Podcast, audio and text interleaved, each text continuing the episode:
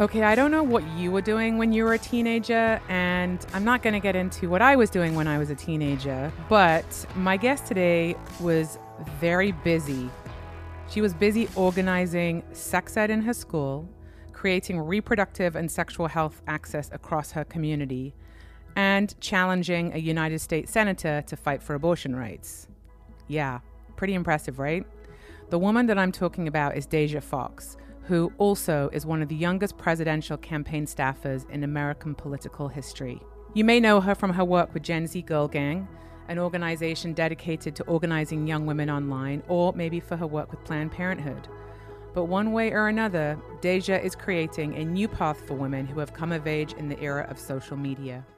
So, when I was reading up on you, I loved how many times I heard you describe yourself as a future president of the United States. Yeah. I love that. Do you still feel that you are a potential future president of the United States? Yeah, I, I not only intend to run, but I intend to win. Um, and I know that the more that I say it, the more I believe it. And the more I believe it, the more other people do. Um, and not just people who doubt people who look and live like me, but people who share my experiences hear me say that. And it matters, right? Maybe not every little girl that's listening wants to be president, but I know that declaring my ambition and declaring it loudly makes space for other people to do that too. And so it's important. Absolutely, it does. How else would you describe what you do in the world? Yeah.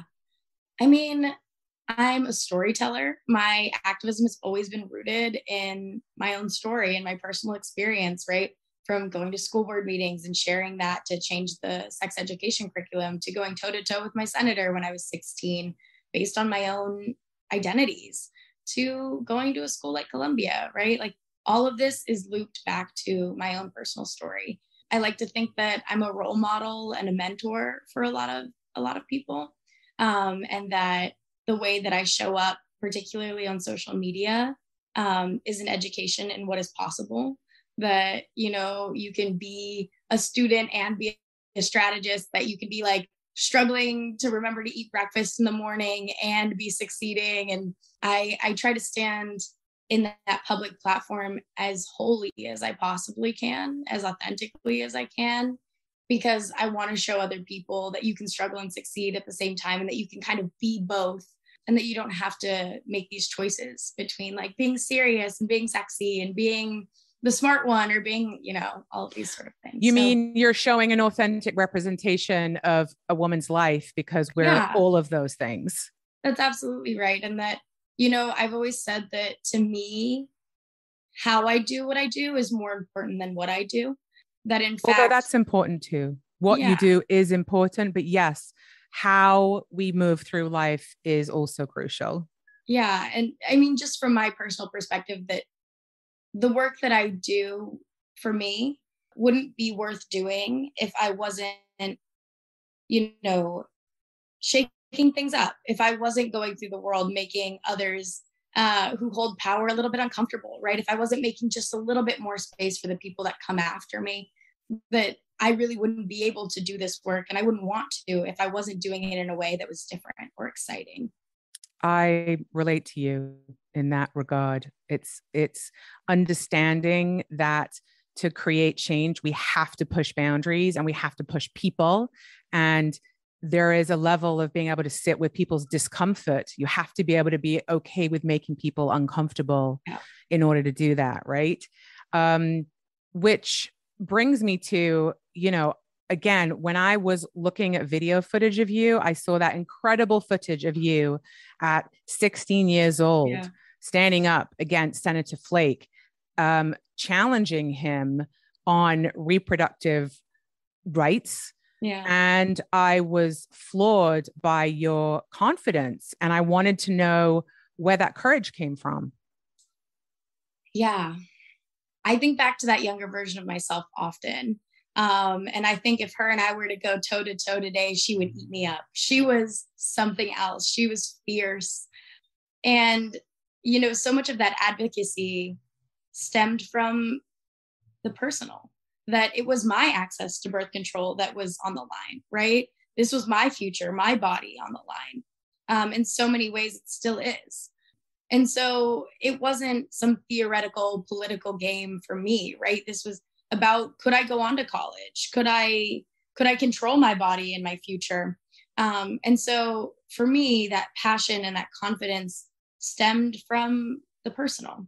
Um, but I also think back to, you know, again, the power of storytelling that when I got up and I told my story, and the next day went viral on social media, uh, that I got to be on even footing with a US senator. And that that can't be understated when people who have looked who look and have lived like me have been intentionally excluded from these power power positions right from the places of decision making and so to be able to utilize my story as an agent of change making and then to see that reaction on social media democratize my access to this space and to the public discourse was a huge confidence boost in so many ways and it was kind of the thing i needed to continue being a storyteller to give some context for yeah. our listeners you growing up struggled with being hidden homeless. Yeah. Which yeah. I would love for you to explain for people who don't know what that means. Sure. One in 30 teens in the US experience hidden homelessness. And it really just means not having a home of your own. It could mean living with friends or, you know, a guidance counselor. Or for me, it was living with my partner and his family. And that was language that I didn't have uh, until sophomore year of high school, right? I didn't really know how to describe my experiences. And it was really helpful to be able to put that language to it and know that I wasn't alone. There were so many other young people out there struggling with that, right? When we think one in 30, um, that's just about one in every classroom. And that's not to say that hidden homelessness is distributed equally because it is not, but it is a helpful visual, right? How old were you when you were living with your partner? Um, I moved out of my mom's house when I was 15 years old. You know, there was issues of substance abuse that had just gotten out of hand. And I knew it was time for me in making decisions about my own safety, um, my own well being to live elsewhere. And so I bounced around between friends' houses, you know, and then eventually landed at my boyfriend at the time and his family's home. Uh, and they welcomed me in like another child. And that was a really, really important part of my experience in high school. It's interesting. I moved out of my home when I was 15 as well for similar reasons to you and yeah. lived with a boyfriend. And I wouldn't have had anywhere to live had I not have been able right. to live with him. But it's also put a like the fire into me of being able to earn my own living so that I yeah. wasn't reliant on staying in a crappy relationship with a guy just because I needed somewhere to live, which yeah. was the case for for a while there. So I, I definitely related to this term, which I had never heard before. Right. And, you know, I think that that's the case for so many young people out there, right? That they have these rich social networks of friends and support staff and significant others. And so homelessness for most youth doesn't actually look like being on the streets, right? They have people they can rely on, but that doesn't negate the experience of not having a home of your own and the kind of impact that that has um, on your access to resources or on your mental health or your physical health or your well-being. And you know when i think about it i think about it obviously in relation to reproductive health right? And the kind of resources i had access to. And when I, I was 16 i went to a planned parenthood and i had no money. I had no parents. I had no insurance right? But through title 10 funding i was able to receive birth control at no cost to me and walk away with the peace of mind that my body was my own and I was making decisions about it and that my circumstances wouldn't decide my future. And that funding, Title 10 funding, through which I received birth control, was exactly what Jeff Flake earlier in that day had voted to strip away. So when we think about where that confidence and that passion comes from, once again, it was incredibly personal. Yeah. Do you think most advocacy comes from personal experience? I think good advocacy does. Um, people always ask me where they should get started, and I tell them to think Look about to your own life. Yeah, exactly. Think, get personal. That's my best advice: is to really think about how the news or what you're seeing in politics is intersecting with your own life and then to use your personal story think about how does my narrative or my experience how can i share it and then to bring your personal network along right to bring your friends, your family, your significant other, your neighbors into the room because the people who care about you are going to care about what you care about. Yeah, very much so. So when you arrived at Columbia, you got Yeah. a DM in your Instagram from Meena Harris, who I also adore. Yeah. And she was asking you mm-hmm. to join her aunt Kamala Harris's presidential campaign. What was your response to getting that DM? How shocked were you? Well, this was my sophomore year of college. So I'd already done the fun freshman year, figured things out, right? I'm first generation college student, so the learning curve was heavy. But in my sophomore year, as I was unpacking my dorm, I actually got a DM from Meena Harris that was just a job description. It was a it was more like here is an opening. Um, and so my initial response was saying, I have some friends who just graduated. I'll Isn't that interesting? Your first response was not, I'm applying. It was like, let me hook you up with some friends. Yeah, exactly. Exactly. And I think that that's really at the core of this story. Like the meaning of it to me, as I look back on my life, was that absolutely I was going to put my friends' names up, right? Like I, one, assumed I wasn't qualified, assumed I was too young. And so, you know, I, I shoot back this DM saying I have some friends that I'd like to recommend that I think would be a good fit. And she comes back to me saying, I think you're a good fit. I think you should apply. And I just think that there's such a special relationship between women who do that, right? Women who bring your name up, who see your potential and push you to see it too.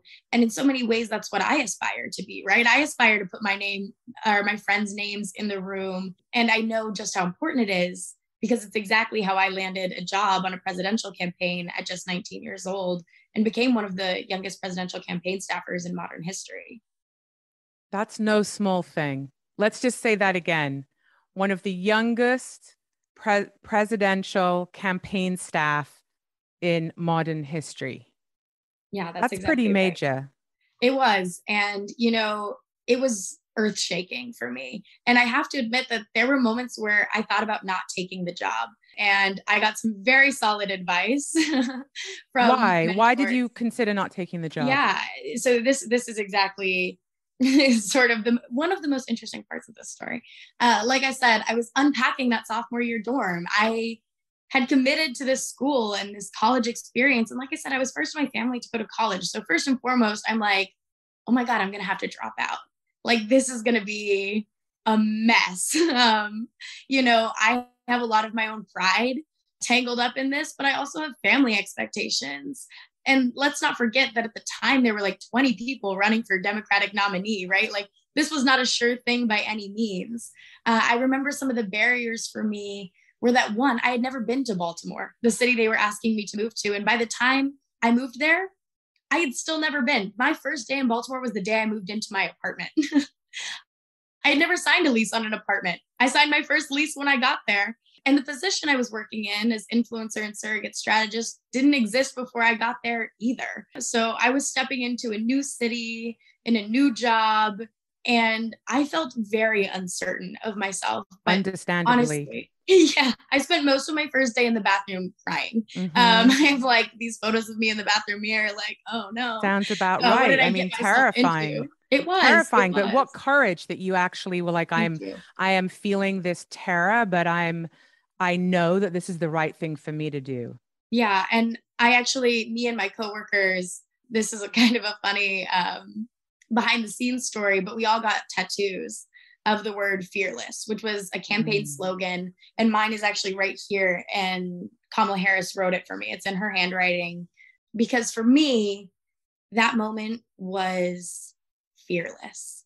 It was a moment where I set the logistics aside and I zoomed out and I took control of my own story. And I said, I don't care what other people are going to think about this choice. I'm making it wholeheartedly. And I know it is the right thing to do. I know that my skills can make a difference. And I know that I support this woman who not only shares so many identities with me, right? As an Asian American, as a first generation American, as someone raised by a single mom, right? I saw myself represented in a way that I never had before. But I also knew that this was potentially the most important election of my lifetime and that there was no sense in sitting it out. What inside you indicated to you that this was the right choice? Because intellectually, you've just given me a bunch of great Yeah. reasons, but I'm wondering how you knew I'm doing this. Like I said, I got a piece of advice from from Meena Harris, which was to zoom out. That I was getting so caught up in the little things, like who was going to be upset about it, who wasn't going to like my choices, how was I going to pay for a rental car to move my stuff? Could I really afford an apartment? Right. I was getting so caught up in the logistics of how this was going to work that I failed to zoom out and think about what this could mean for me and my story. That this was literally the opportunity of a lifetime, uh, and that I am someone who has always made it work, and that I would make it work this time. And I have to say that there was sort of a tipping point for me.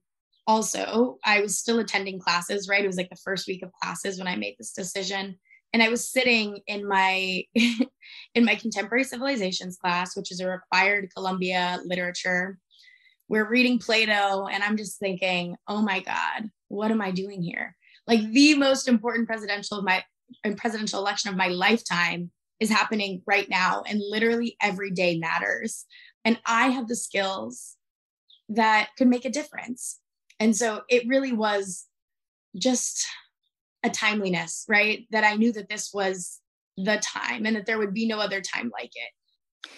You said that you had always made it work. And yeah. one of the things I want to reflect is that I know for myself, some of the survival skills that I learned from my really um, unsettled childhood actually were really beneficial yeah. as I got older because I too can like work anything out. It's like, no, no, I've, I have lived through some really difficult stuff. I will work this thing out and I exactly. will make it work. Same thing, right? So I'm wondering whether you found that some of your survival skills that you developed at growing up have helped you with your ambition and helped you to be fearless and helped you to have courage to know that you will you will do what needs to happen here to make it work. Yeah, I think it has. You know, I recognize that unlike a lot of my peers at Columbia, the tightrope that I walk has no net under it. And that could be scary, but I do it anyway.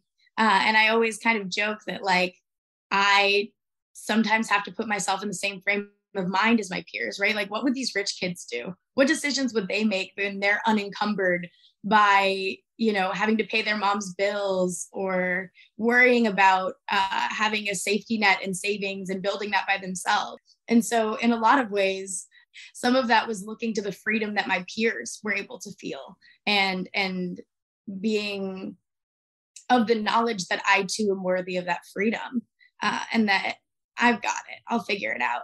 I think another sort of survival skill that i learned that is has really helped shape my my reality as it is now is that I grew up in a community where there was not enough, where scarcity was produced, right? Where the government kept things scarce. I lived in Section 8 housing and on food stamps, and I was surrounded by other people who simply didn't have enough to get by. But one thing I learned being in a community like that is that we create enough, that when my family has food, when my family made dinner, we'd invite someone over, right? Or when my mom didn't have a car, the neighbors would drive me to school. Or when my mom didn't have a job, she would babysit so someone else could go to work. That my community taught me about what it means to create enough, uh, to be creative in your generosity. And to be and empathetic. And resourceful. Yeah. And to be empathetic because what you just described is not happening every day on the regular in more affluent communities yeah. it is just not. Yeah and i think that that's one really huge misconception about neighborhoods like the one i grew up in right? That what i see this scarcity producing is resilience is community building is relationships and flexible kinships and families right? And i think that there's something really beautiful about that. And i also think that the world could use more leaders coming out of those perspectives, right? That we could use leaders like my mom who picks up food every week from the food bank to distribute to her neighbors, uh, who takes care of the stray cats in her neighborhood, right? Like people who genuinely care for the people around them. And that especially when our government doesn't show up for us, that like we show up for us. And there's something so powerful about a community that shows up for each other. And I, when I think about the the community that you've been building online and how yeah. it looks like you've taken some of those principles and and kind of mm-hmm. instilled them into community building online. Would that be fair to say? That's absolutely right. When I moved from Arizona to New York City to pursue my education, I looked around and for the very first time didn't feel like community was the people around me, right? The people who shared my experiences weren't the people who lived in the same dorm building or on my campus, but in fact were young women and femmes and non-binary folks that I was connecting with on social media. And so Gen Z Girl Gang, the organization that I founded out of my freshman year dorm, is really built on that principle that Gen Z has this superpower that is social media, the ability to connect with anyone, anywhere, anytime. And that that means we can redefine sisterhood and the practice of it, right? The practice of building power in our personal networks and mobilizing our relationships, not only to live better professional lives, but better personal lives too. And GGG, Gen Z Girl Gang, at its core, really did stem from from that upbringing of of community and knowing that we could translate some of that into the digital space. And what is can you give me some examples of some of the the yeah. work that um, Gen Z Girl Gang does? Yeah, I'm so impre- incredibly proud of the work that we do at Gen Z Girl Gang. We have a graduation summit coming up with Microsoft, which is so cool. We recognize that this pandemic has taken a huge toll on people our age, right? That if you came into this like me at 19 and are now 22, you've lost some of your prime, not only fun years, but networking, right? When you build your personal and professional network. And so many of us were called home to care for relatives or had to go and work jobs that maybe we wouldn't have worked otherwise that took away from our education taking time off of school right that there are so many untraditional paths um, that young folks are taking right now. And so one thing we're doing in the present is this graduation summit. We're going to host workshops and panels on how to create a non-linear life plan and uh, embrace an untraditional career and also how to build a resume. We're going to have panels on the post grad life crisis right? What does it feel like to be pulled out of your community and have to find a new one? And how to demand and disrupt more in your workforce, right? If you are working somewhere that doesn't represent your values. We also do sort of programming day to day, which I think is incredibly special. We constantly are trying to think about how do we break Instagram? How do we break these social media platforms that are built on top down follower relationships to create organic community? Um, and we do a lot of that via DMs and DM groups. And one story that like just I feel like embodies the mission of Gen Z Girl Gang was at the height of the pandemic when everyone was isolated. We created these wellness group chats with people who had never met each other before, who lived all around the world, and they were just checking in on each other. Hey, how's everyone doing today? I'm doing good. I'm doing all right. And they started to build these relationships. And one moment that really stands out to me that one of my facilitators shared with me was one young person talked about how you know they're not doing so great. They're actually really struggling to cover their rent right now. And someone else in that chat who these two people had never previously known each other was like i just got my stimulus check. And to be honest i don't need it. Can i help you cover your rent? That's beautiful. And but that just doesn't happen. Right? But yeah. i think that that at its core shows us the power of relationships, right? That relationships can be activism, that community building is the work that makes our quality of life better. And that the only reason we don't see it that way is because it is often done by young women and femmes, right? That historically women have been the community builders, have been the caretakers, the nurturers, the connectors. And so something else at Gen Z Girl Gang that we do in terms of culture shifting is about saying community building is work it and is, it is yeah. important work and it's about creating sustainable movements. Mm-hmm. yeah for sure. Yeah. Is it a nonprofit or how do you how do you fund? That's a great question. Um, i am paperwork adverse and we have always just been this flexible group of friends right? This got started like i said out of my freshman year dorm. We just made an instagram page and went about it. And in so many ways, we still are this flexible organization responding to the needs of our community. And so one thing we do to sort of pull in resources is we do brand partnerships. Like I said, we partnered with Microsoft Store to bring this graduation summit to life. We partnered with Instagram to do a back to school survival summit. And we have a merch line, which the proceeds of which go to our impact work. So we raise funds kind of like any other digital creator, I suppose. And I think that in its own way is interesting, right? When we consider the narrow limits of what is acceptable, right? LLCs and nonprofits, they really leave out a lot of these youth run and youth led organizations that are sort of informally built, kind of like ours. Well, yeah. I mean, I launched a company called Girl Gaze yeah. in 2016, and it was an Instagram account. And the whole objective was to highlight the perspective of female, trans, non binary yeah. creatives. And it was highlighting their work photography, directing, illustration, animation and we have like 350,000 people in our yeah. community in our social media community but again we could only survive by doing brand partnerships yeah. and then you have to if you have a life outside of doing that which we you have because you have to earn a living then you have to hire someone to do the brand partnerships then you need money and it's like you're right there is a, a structure that confines and limits organizations that are, are built from a mission based position. Yeah. And so you can't cannot actually do as much as you need to do and as much as you probably could be capable of doing without legitimizing your business. And so yeah. one of these LLCs or you know whatever the you know whatever the, one C three yeah whatever, whatever the, the acronym is and yeah you, you have to do that in order to grow but once you do that it it it basically limits your ability to be a mission based company yeah. And it is really problematic. We need an update on on these structures for sure.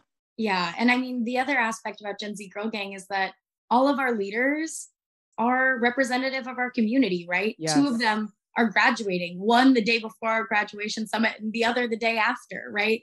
The Most best people to speak to that event, best people to speak to that yeah. event are the people who are living it. But they're also the busiest, right? Like they're actively trying to graduate they have family coming into town and those sorts of things. And so I also think when we think about who does this work, right, we have to think about that red tape that's put up by paperwork and having to create a nonprofit or an LLC and who has access to those kinds of And by the way, who has the money as well because exactly. it costs money to be able to do that. Does.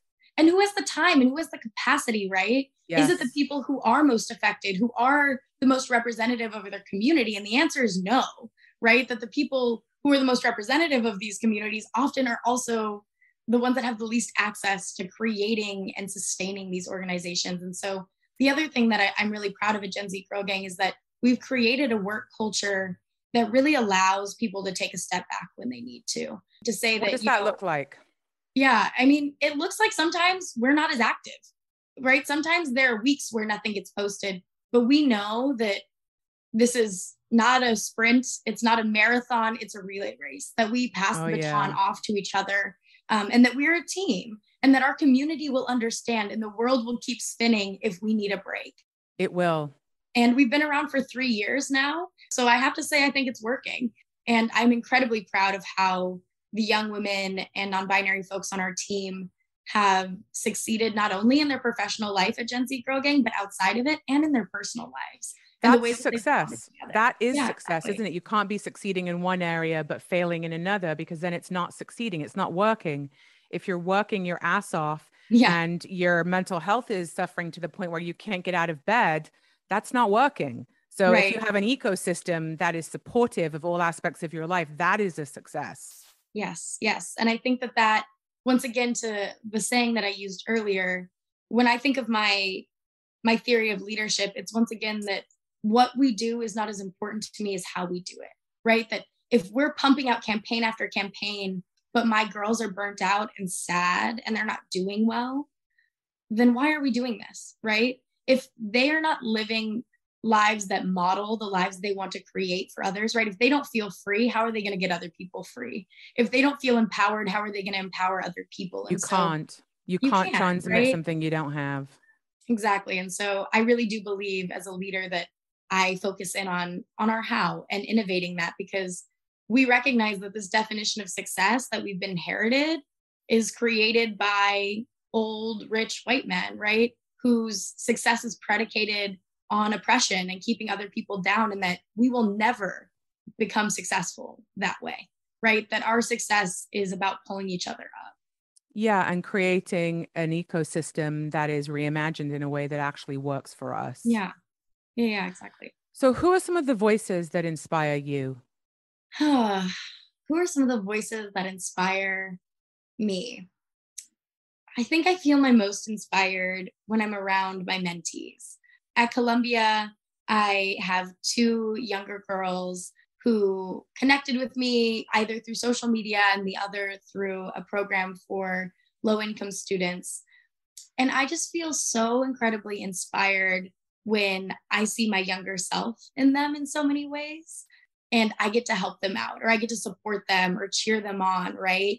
Because I know that that sort of intergenerational connection, right? That what someone else did for me, when someone else offered to give me a ride to a storytelling training or, you know, helped me find enough money to meet rent, right? But like those investments in me, I get to reinvest in others and that they will then go on to reinvest in people after them. And I think I feel incredibly inspired when I see them winning when I see them doing great things and when I see them taking up leadership uh, in their communities on and off campus, because I know that it's sort of the gift that keeps on giving, right? That they're going to just keep showing up for others so that they can do the same.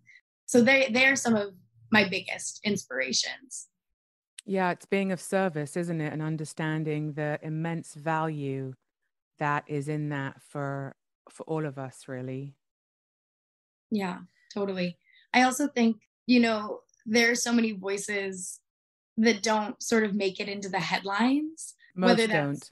Most yeah, don't. Most don't, right? And I think back to teachers who gave me really good advice or who made me feel big and didn't shrink me. And I think about how inspiring the work that they do every day with young people is. I think about nonprofits in my hometown, like Youth on Their Own, who invested in me, gave me a monthly stipend to make sure that I could be a normal teenager, take some time off of work, who provided me with food and clothing from the from their resources and the people that do that work every day are incredibly inspiring to me. So yeah, I think I think a lot about the people especially in my hometown who invested in me and I draw a lot of inspiration from the work that they do and continue to do as we are recording this, we are waiting to hear if the leaked Supreme Court decision that would overturn Roe v. Wade is going to go into effect. What were your immediate thoughts when you saw that news? I mean, this sounds maybe a little entitled, but I'm just like, this shit isn't fair. Like, this isn't fair. Like, when you're in your 20s, I feel like that is peak, like, fairness. Like, you can just see when things don't feel fair and this is one of those moments where I zoom out and I think, how did we even get here?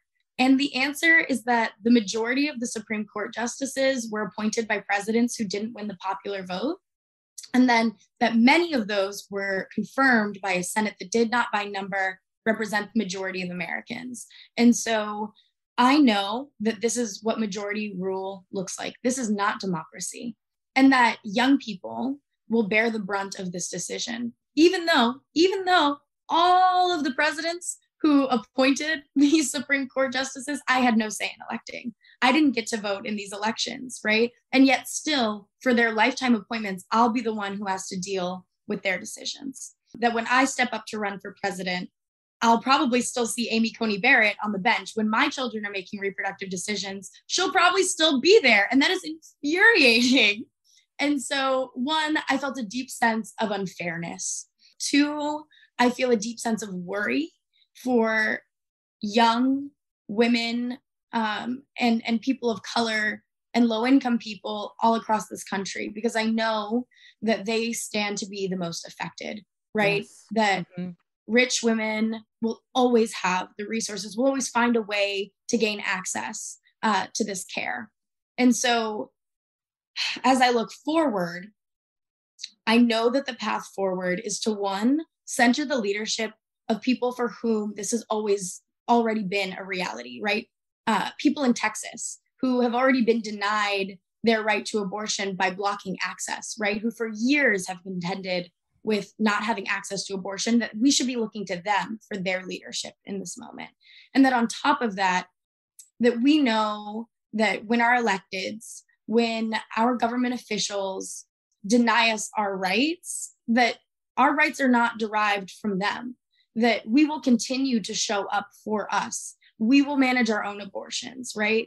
We will continue to, uh, to create mutual aid funds, right? We'll create travel funds. Um, and so that we know in this moment the responsibility has shifted to us um, and that it's our job to to organize yeah it's the only option because we can't abortion cannot be banned. Safe abortion is what is getting banned here, right? And that's ultimately the the you know the concern is how many how many women of color who are disproportionately going to be affected as you said yeah. are going to be seeking unsafe abortions and will will be horrendously affected yeah and you know the alternative to that is that medication abortion is incredibly effective and safe. And I think that that is really the direction that we're headed, right? Is about organizing how do we how do we get access?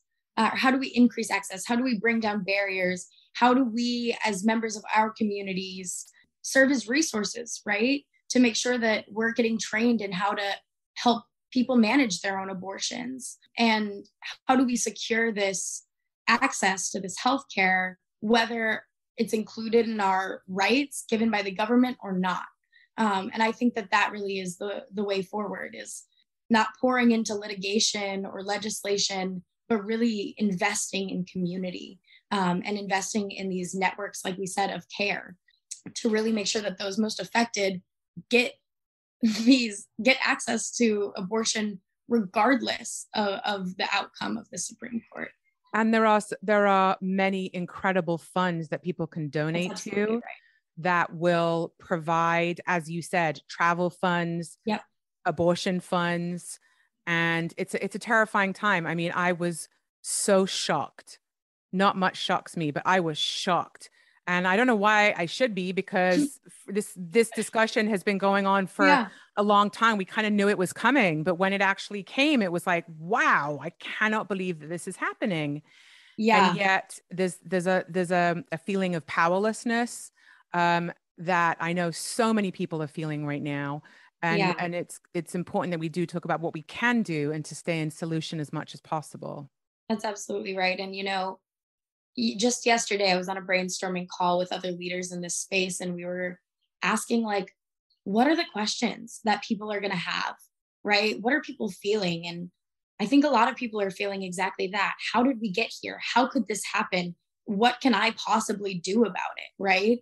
And you're absolutely right. Some of the biggest things people can do are donate to abortion funds look into trainings on how to be a buddy to help people self manage abortions look into plan c um, and medication abortion, share good information. And remember that as it stands right now, the moment we're recording, abortion is legal in all 50 states. And that we have science and public opinion on our side, and that we are on the right side of history. And so that it is those mother effers that are fighting the uphill battle, not us. They're the ones fighting the uphill battle. They're the ones clinging to their last bit of power. And they're they're intimidated because they see young people young women like me coming. This is about limiting our our access to their power. Um, and it in every way shows that they are scared. But we we have to remember and recenter ourselves that we are on the right side of history and that they are the ones fighting the uphill battle Deja, thank you so much for taking the time to talk today. I have really enjoyed my time with you and you're just such a trailblazer and i'm really excited to to keep you know watching you and learning from you and and watching where you go and how and how you do it thank you i appreciate that VS Voices is part of Victoria's Secret's ongoing commitment to become one of the world's leading advocates for women. To deliver on that promise together, we have created the Voices platform to do just that. amplify the voices, represent the views, and learn from the unique perspectives of women from every background. Sharing stories bring us closer together, and it's how we move forward, open up dialogue, and raise the game.